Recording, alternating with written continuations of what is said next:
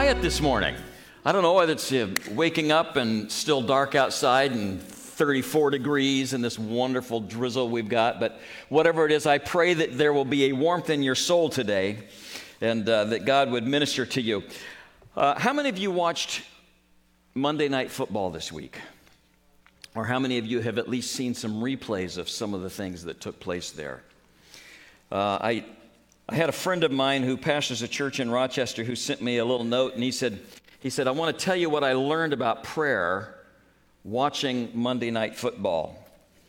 He said, We have discovered in a very public setting that people, when they have a sense of powerlessness, come to recognize that there needs to be a power greater than them in order to accomplish things that are essential within their life. Like most of you, I was, I was watching that game, frankly, because I was really interested in how the Bills were going to do, knowing that it could propel them to some things that we who are Bills fans hope that we're still celebrating in February as they get there, only to discover this massive event that took place within Damar's life as he falls on the ground. And it dawned on me that so many of these players are just really young men who have never really experienced anything traumatic within their lives, and you could see it on their faces as they were witnessing something that they were unaccustomed to, even though that they were big men and have been around this all their lives. And I begin to recognize that there's some moments in life that begin to clarify spiritual realities. What we discovered is that the instinct that each of us have, whether we know it or not, is still intact to call on God when we are helpless. Uh, I was amazed at watching ESPN and different interviewers that didn't know what to say except to pray and all those things. We watched athletes that may or may not have a relationship with God suddenly feel very comfortable dropping to their knees in a circle on a field and beginning to pray. Helmets were pressed on the ground. Intercession took no sides as a young man lay on the ground fighting for his life. And it, why does everybody pray? Why did everybody pray? Because there was a disaster occurring before their eyes, and they suddenly recognized that there are things that happen in our life that are completely outside of our control. There are moments that cause us to feel completely helpless. I did notice that there were no angry outbursts, there were no accusations. Opposing players stood together, arms around each other. Tender words were whispered between coaches. Promises were made to one another. And I begin to recognize that the more that we care about others, the more we realize how powerless we are, and the more we tend at those moments to seek God in prayer. And as I saw that, I began to think this was a crisis that was lived out publicly, that everybody saw. But it's not exempt from any of our lives. How many times have we had crisis in our lives that was not played out on a national TV?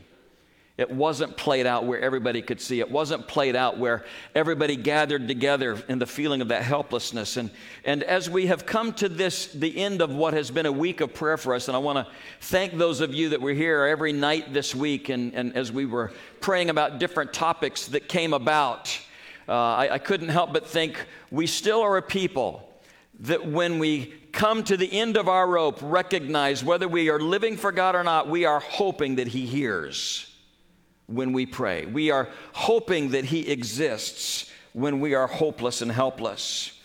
And uh, today I would like to, to move on with the thought that we have had this week during Week of Prayer. And by the way, our services this morning are going to look vastly different. Now, you get to hear a message that the second service is not going to hear because I think we have 11 water baptisms. And when, by the time we get to 11 people giving their testimony, the sermon will be whatever they say. So you are either um, you're either blessed or cursed this morning, um, depending on how you receive this today.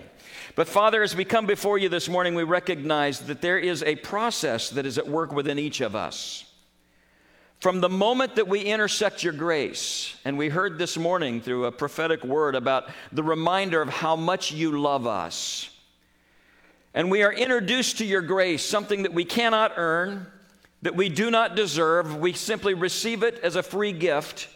That if there are those today who have not had that happen, I pray that today would be the day that their life and eternity is changed as a result of you expressing your love and forgiveness to them. But then, Lord, following that interaction with you, there are some specific characteristics and qualities that you long to draw out of us. And I pray that as we address those in your word today, that we would do so with learning hearts, that we would open our heart to the Spirit to hear what you would have to say, and that we would be obedient to those things which you lead us in. And we pray this in Jesus' name. At the beginning of a new year, I don't know about you, but I often find myself reevaluating my spiritual growth. Do any of you do that too?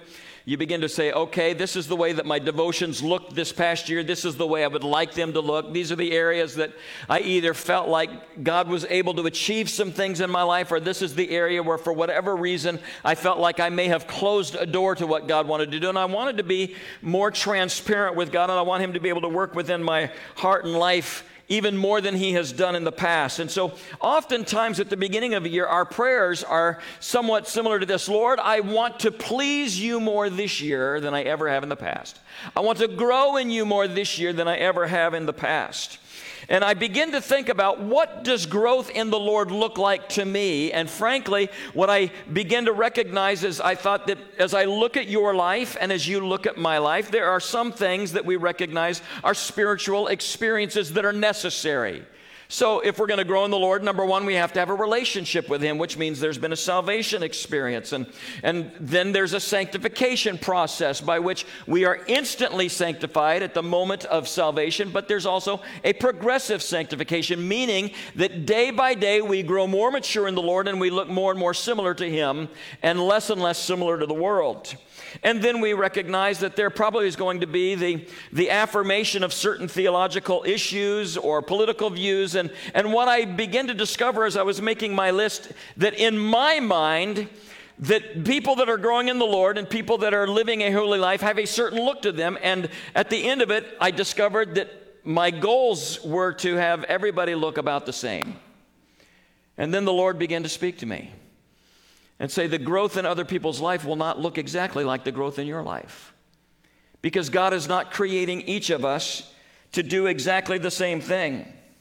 And so, as we begin to recognize one of the things that's important to us as we grow in the Lord is this aspect of prayer, which we have seen throughout this whole week from people that we would never have expected. They were saying, Were you praying this week? Were you praying for Damar? Did, did you see all that that went on? And, and we even saw um, certain channels like ESPN where they had somebody praying on the channel. I don't know what the, the, the word was to him later on about that, but I thought, How bold was this man to recognize in this moment that what we need is not an announcer, we need a God that would intervene. And so we recognize how important prayer is. One of the things that I discovered in my life this week during this week of prayer was how often in my prayer life I use the term me or I. I begin to recognize, Lord, I've discovered that my time with you, which is so valuable and so precious, is often filled with here's what I want you to do for me. Here's what I need you to accomplish in my life. And so I begin to make it a point in my life the last few days to say, Lord, this is not about me, but it is about others. How can we pray for one another? And I would like, if you have your Bibles today, to turn to Colossians chapter 1.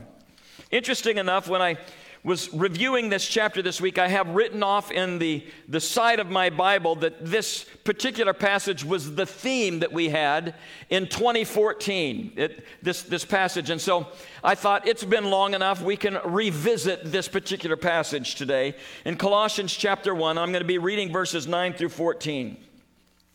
For this reason, since the day we heard about you, we have not stopped praying for you. We continually ask God to fill you with the knowledge of His will through all the wisdom and understanding that the Spirit gives, so that you may live a life worthy of the Lord and pleasing Him in every way, bearing fruit in every good work, growing in the knowledge of God, being strengthened with all power according to His glorious might, so that you may have great endurance and patience, and giving joyful thanks to the Father who has qualified you to share in the inheritance of his holy people in the kingdom of light. For he has rescued us from the dominion of darkness and brought us into the kingdom of the Son he loves, in whom we have redemption and forgiveness of sins. This is Paul's letter to the church at Colossus. And in this, he begins, first of all, to talk about his commitment to prayer. The interesting thing about this is at this time when he wrote this letter, he had never met these people yet. He had not seen them, he had not been at the church, and yet he was bound by a commitment to pray for them and he says, I pray for you without ceasing, and his prayers were faithful and ongoing. If Paul had a commitment to, to pray for people that he had never met, then obviously there is a lesson in this for us as to how we intercede for people whom we have never met. We do so when we were praying for our missionaries, that we were looking out on the lobby at the places where we have missionaries. We pray for them though we've never been there and we've never met them. But there seems to be an aspect of growth that Paul is proposing to us that takes place when our prayers don't circle around us, but will pray for others.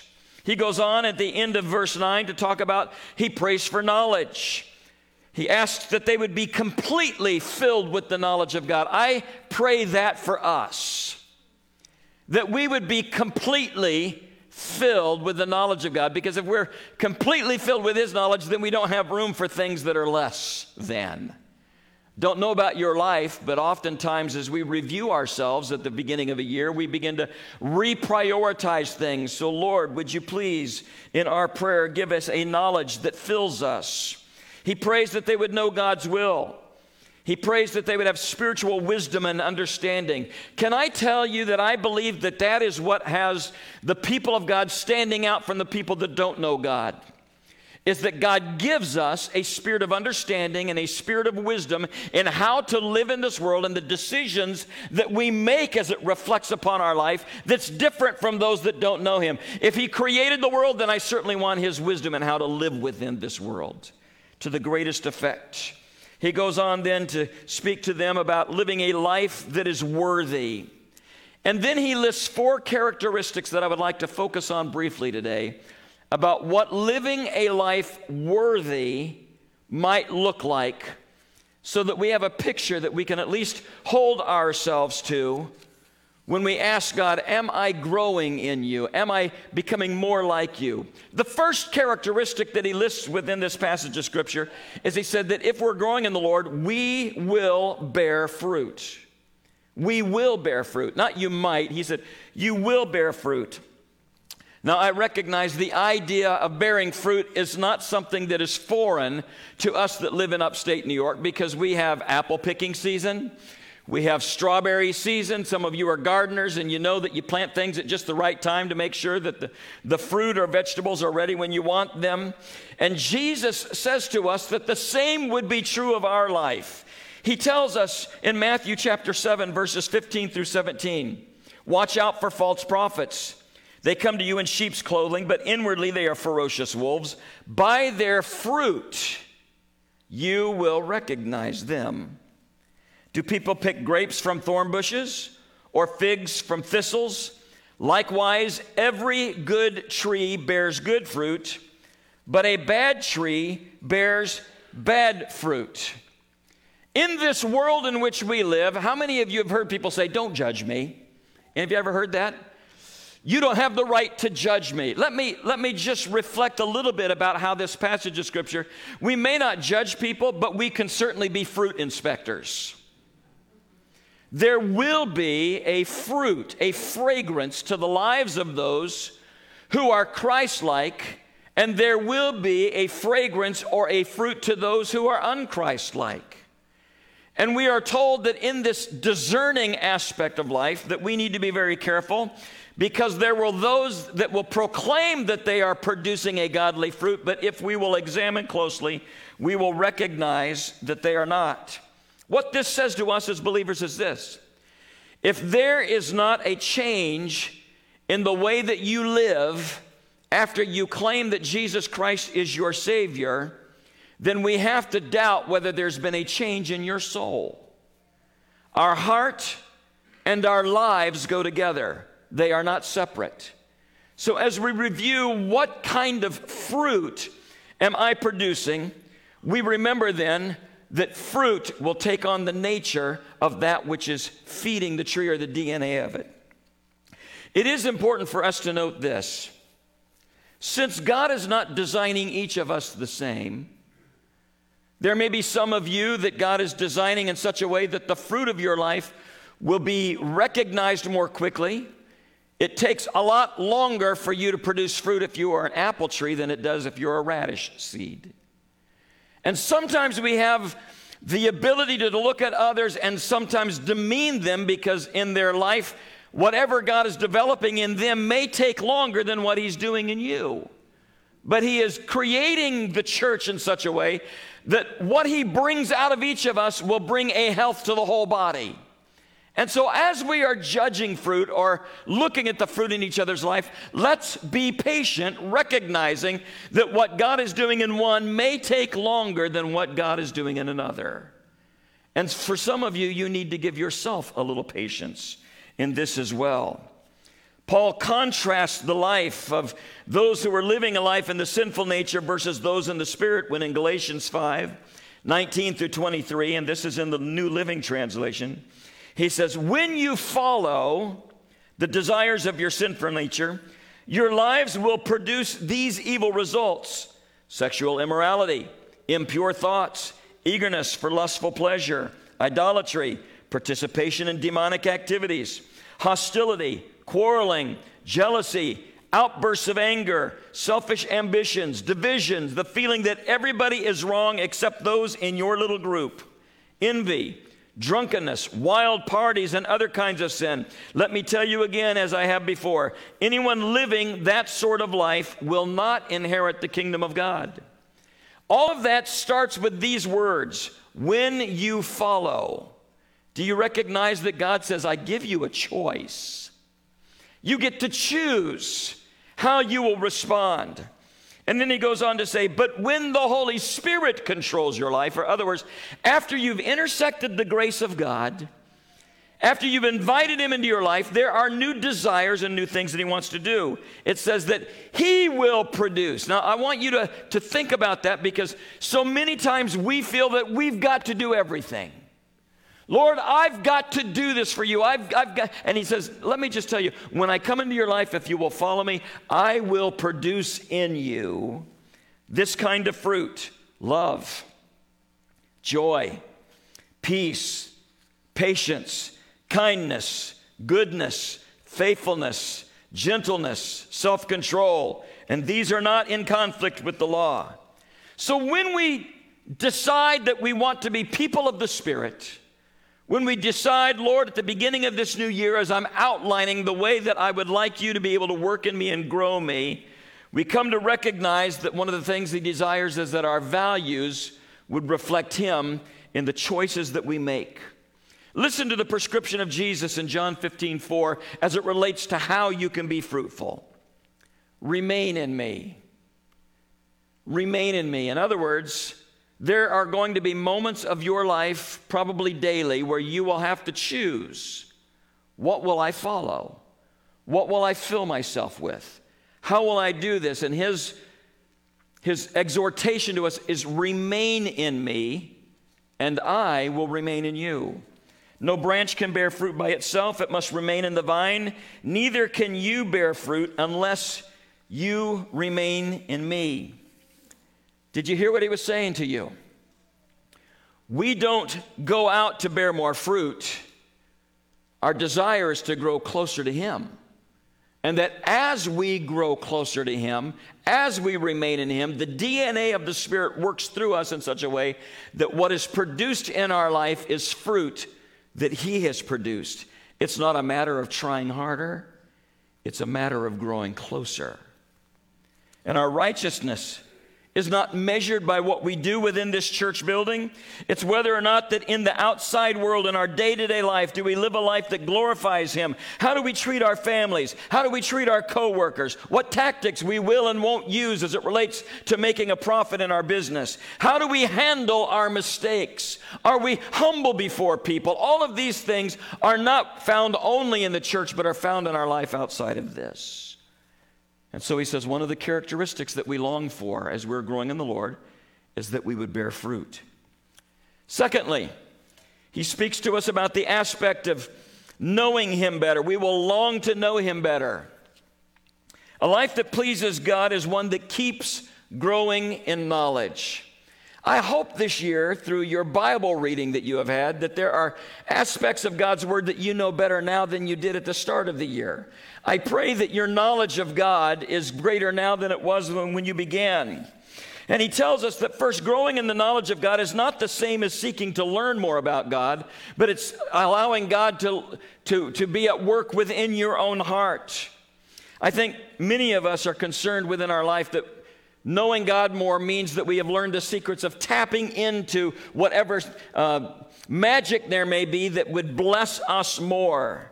And that, uh, Lord, if I can just learn the secrets of how to get more from you, how to be blessed more by you, how to, you know, do all of these things and receive all of your blessings. And God says, you know, I want you just to know more about my heart. There are those of you that have been married a long time in this room. And from time to time, it's healthy for you to go back and look at your wedding pictures. Because when you do, number one, you see how much we have changed since we had those times. Also, we look at those and we recognize that what we thought was the pinnacle of love was merely the opening door to what it means to know one another. And so, Paul says that in your desire to be more like Christ, there is a longing to know him better. Part of that comes about as you begin to recognize that you don't read the Bible merely for factual information, but that you read the Bible with an opening prayer that says, God, what may I learn about you today as I read your word? I don't want to just know about you, I need to know you. And in that, Father, as I as I take my time in prayer, may my requests not be consumed with what I need, but may I spend more time expressing to you how much in love with you I am. Now, we heard this morning about God telling you how much He loves you. How often in your prayer do you simply say to Him, I just want you to know I love you today? I'm so grateful for the way that you have protected.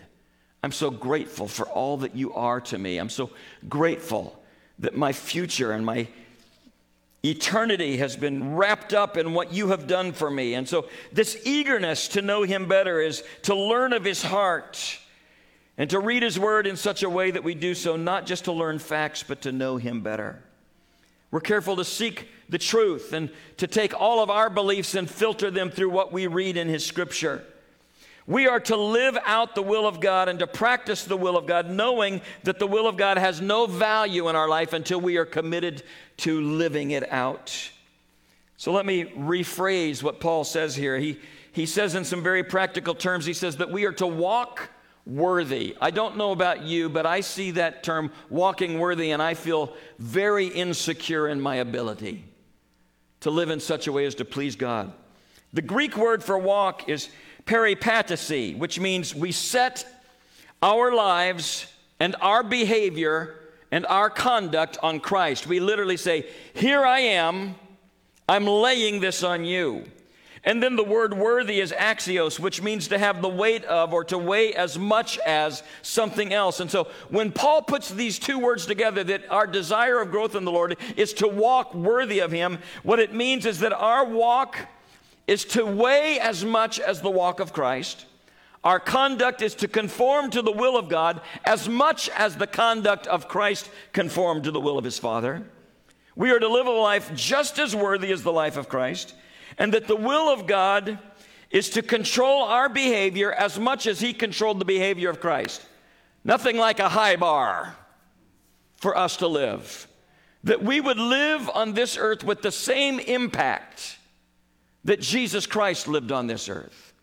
Now we look at that and say, you might as well just give me an F now in this class. I don't know that I'm capable of even passing this class.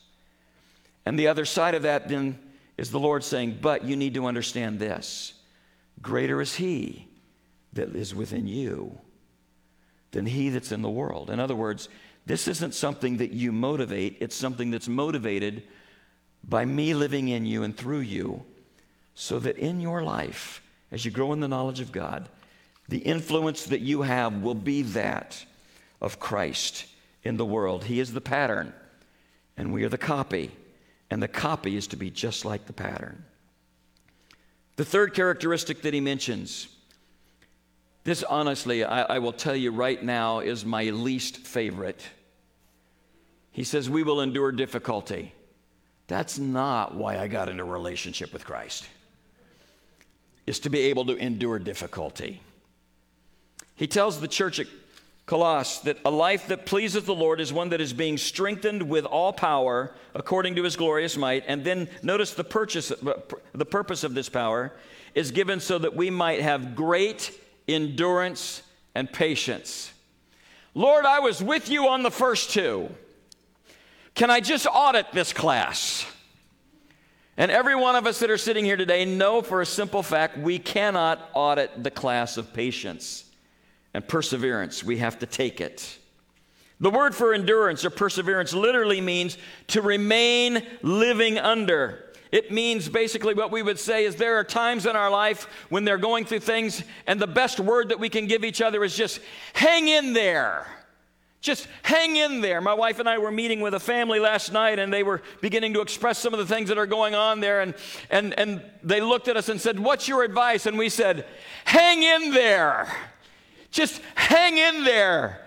Even when it seems, as we said this morning, we were singing, even when it seems that you're not there, even when it seems that you're not doing something, hang in there because God is at work in the things that we don't see. There are things that are being produced in us in this time of endurance and perseverance. That when we endure difficulty, there will be aspects of the nature of God that we will not learn in any other way. It also has a unique meaning that it very literally can mean being patient when you're dealing with difficult people. Now, I was going to ask for a show of hands, but I will not do that. For how many of you may or may not have difficult people that may be an active part of your life, but we will just assume that we all do? Frankly, some of you would be the difficult person that others would raise their hand about this morning, and you don't even know it. There are those that we need to have patience with that annoy us. They disturb us. They make us want to scream things that might not glorify God. And in my experience, I have seen God enables us to endure these moments of time and endure these people that, that seem as if their whole goal in life is to see how miserable they can make you. And God reminds us that number one, He is in control. He's in control of the circumstances, and He is in control of people. He also reminds us that I might not understand what is happening on the other side. Have any of you ever met somebody that the more you got to know them, you recognized that you misread that book by the cover?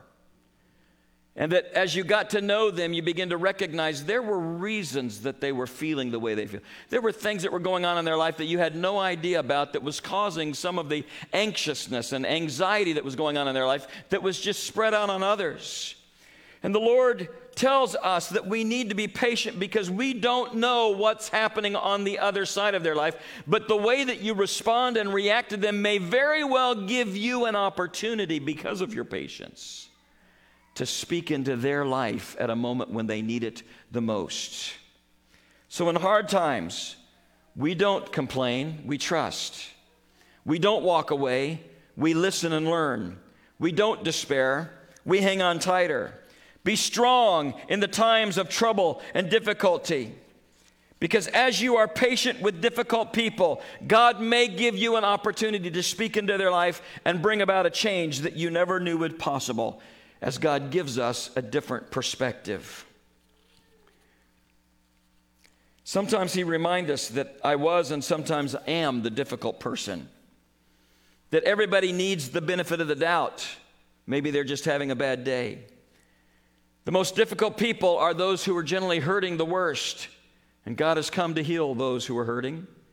The judging a person's hearts and motives is something that's God's job, it's not mine. And that God has a history of transforming people that I have written off. We have no idea what God is up to. But he says, be patient and endure. The last quality is that we would live a life that's just grateful. If there's anything that I would ask God for in my life this year and that I would ask God for for this congregation, those that are here, those that may be watching online, is that we would learn to be more grateful. Complaining is not a spiritual gift, but many of us are good at it. Being able to face circumstances that other people in different parts of the world would look at us and say, What are you complaining about? is an interesting thing. We in Syracuse complain about the weather when we should be grateful that we're alive. Sometimes we complain about income and how much taxes take out when we should be grateful that God provides. We can complain about the government, and yet I am so grateful to be an American. I have visited other countries that make me so glad that God allowed me to be born and live here. I've watched people at restaurants complain about how their food was cooked and how long it took a waiter or a waitress to get it to them when they should be grateful that there's something to eat at all. We complain about other believers because they're not like us.